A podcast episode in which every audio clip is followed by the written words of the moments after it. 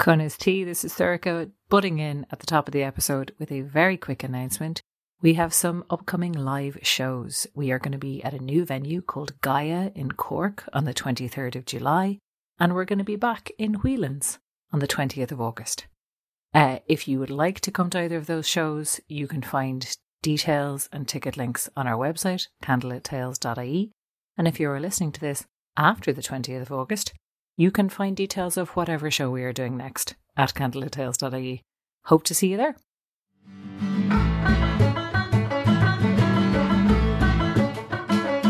Honesty, how are ye? Welcome to the Candlelit Tales podcast and the final episode in the Waterways series. In this episode, Sorcha is telling the story of Manannán Mac Lir's famous crane bag.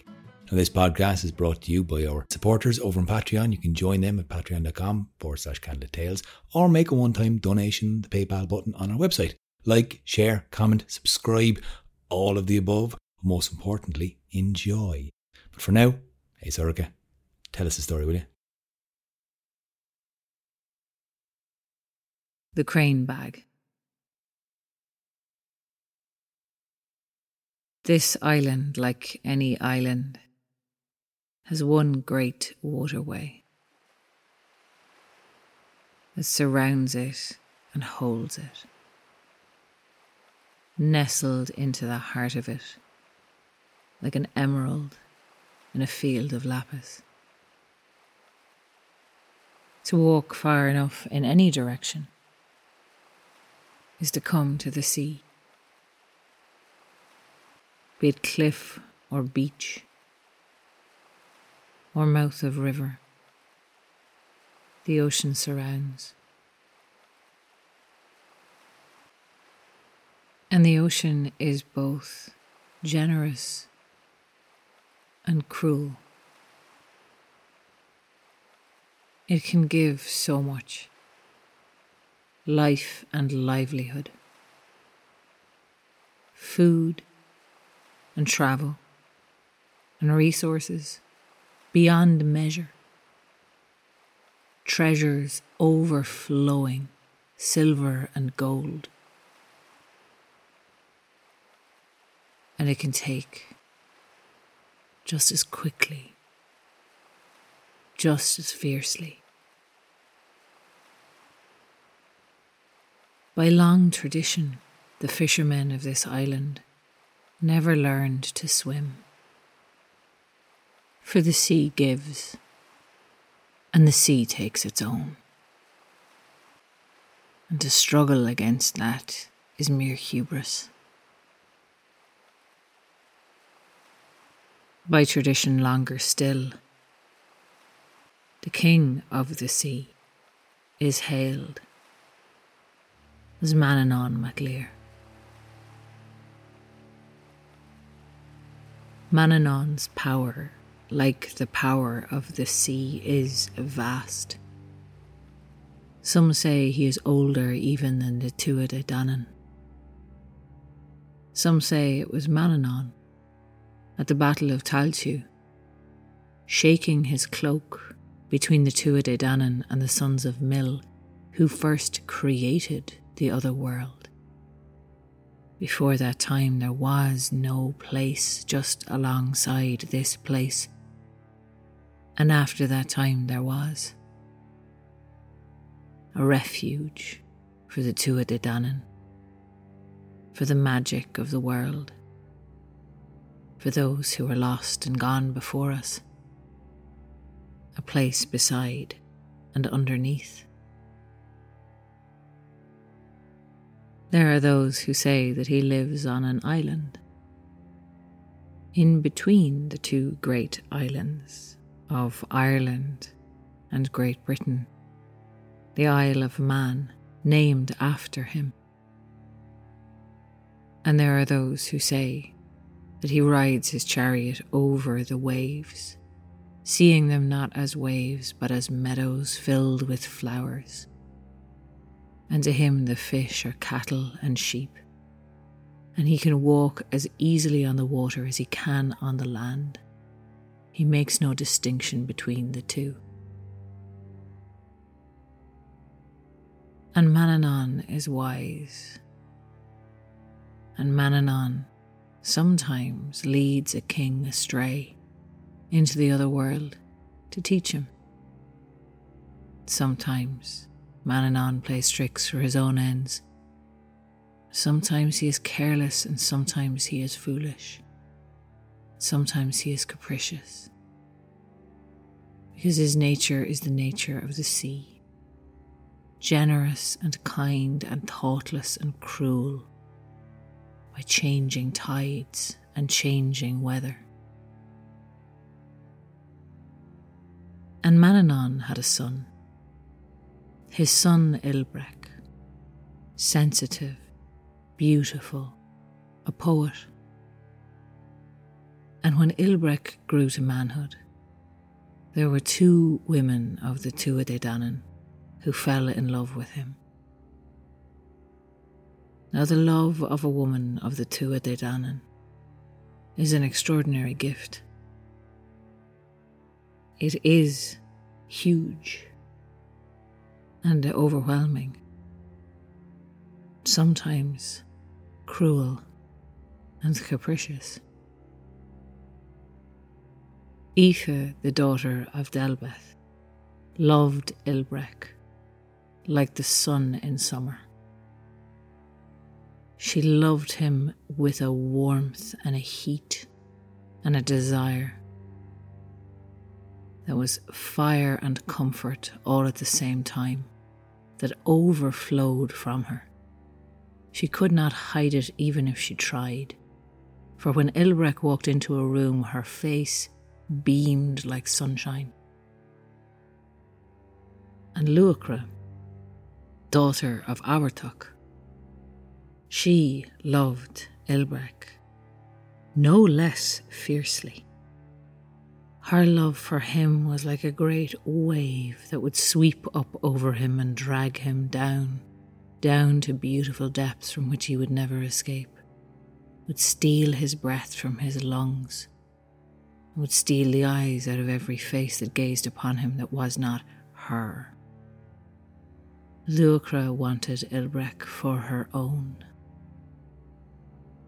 and Luachra noticed the love that Aoife, daughter of Delbeth, had for Ilbrecht, son of Manannán.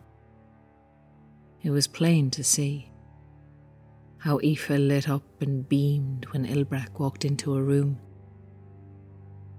And then one day she noticed that when Aoife lit up, Ilbrecht did too. And that to Luachra was the cruelest thing that he might love another when she loved him so much, when her love for him was so overwhelming, it stole her own breath away, that he might turn his face from her and love another. The jealousy rose up in her like a tide, and because she was one of the Tuatha Dé Danann, her mood made itself manifest. And what came out of her was hatred, not for Ilbrek, but for Aoife, her rival. The magic of Luachra was instinctive, and it was cruel. and it came at Aoife, unstoppable as the waves of the ocean.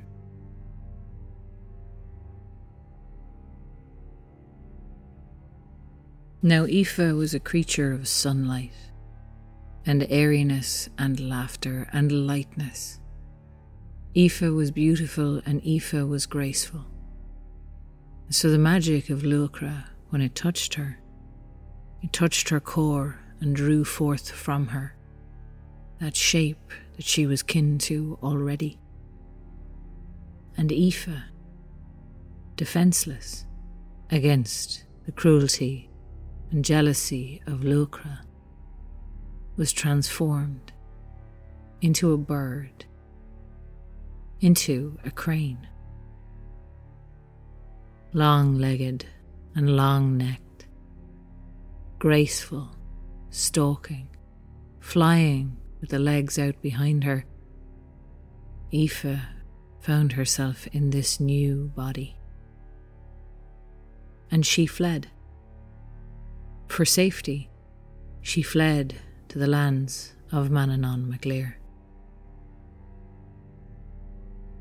Now, when Manannán found her, he recognized her.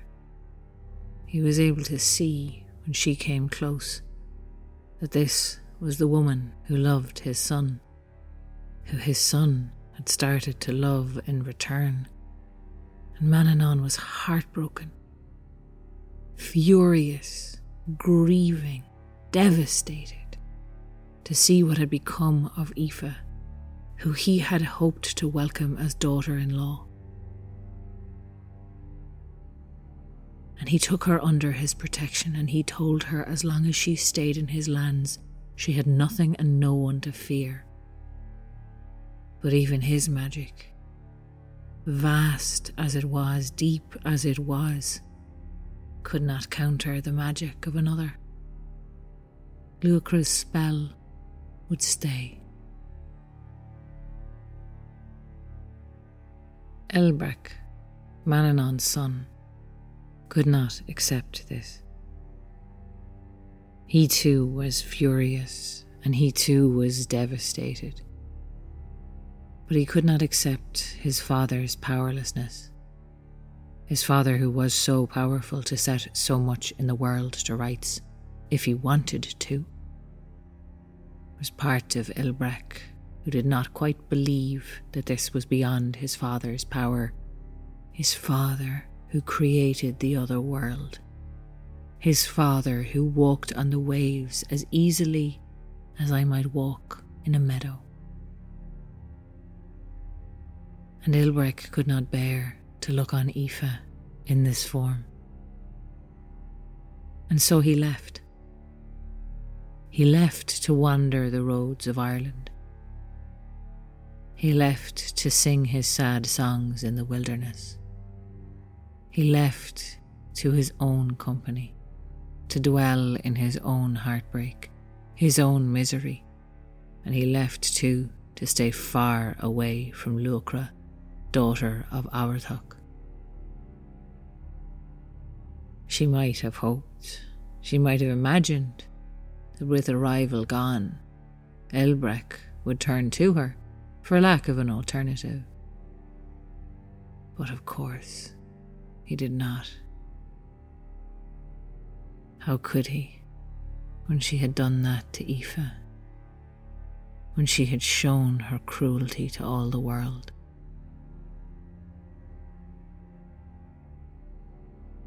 Now Aoife dwelled in Manannán's country, and Elbrek wandered the roads and sang his sad songs and Ogma watched the flight of cranes, Aoife and others like her. And he saw the shapes their bodies made against the sky, and he began to notch into wood the letters of an alphabet, inspired by their gracefulness. The cranes against the sky, and the trees with their bare branches in the winter, gave him the symbols of the Ogham alphabet. and Elbrek wandered, and Manannán went about his business.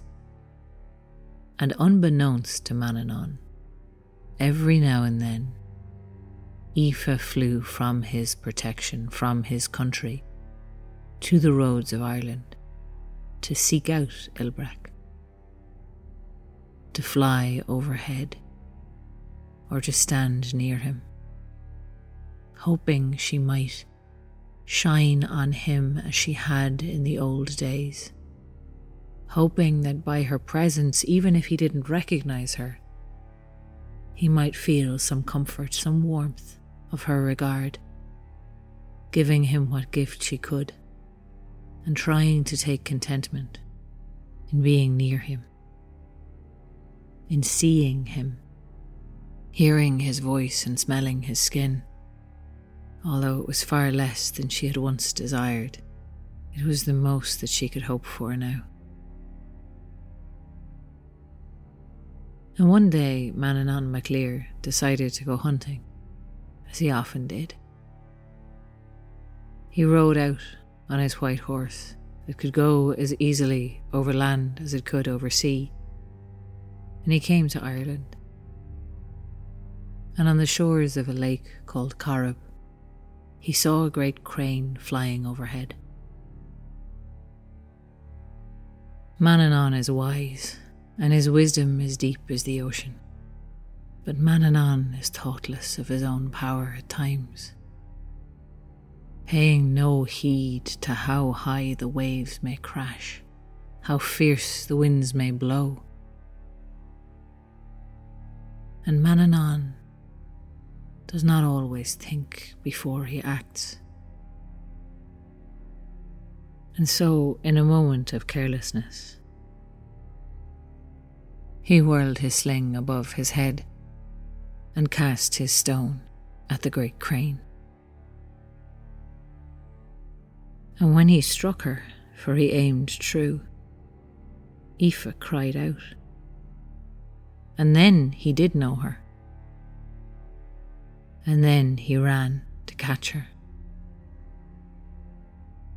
And Aoife, in his arms, died as a crane, as she lived. Now Manannán's grief and rage and self recrimination was a storm and battered the shores of the island for three days and three nights. The winds howled with his anger the waves crashed with his rage. And at last, at last, the fury of the storm blew itself out, and there was only the soft weeping of the skies as the light turned back into silver. And when one looked out from the coast, a cliff or a beach, the grey of the sea and the grey of the sky merged into one as Manannán mourned the death of Aoife. But then he decided he would not let her death be in vain. Careless as it had been, he would make something of the tragedy. He would make what use he could of this tragedy.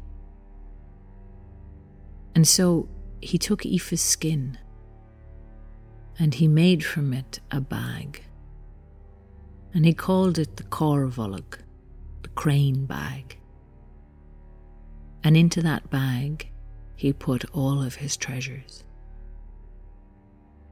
his shirt and his knife, the belt and the hook of Gobnu the smith, the letters of Ogma, of that alphabet that he had made by watching the cranes fly against the sky and watching the branches of the trees in the winter. And any treasures he came across, he put in there the shears of the King of Alwyn, the helmet of the King of Lochlann, the skin of the great whale, the bones of the magical pig of Ossel. All of these and more he stored in the crane bag.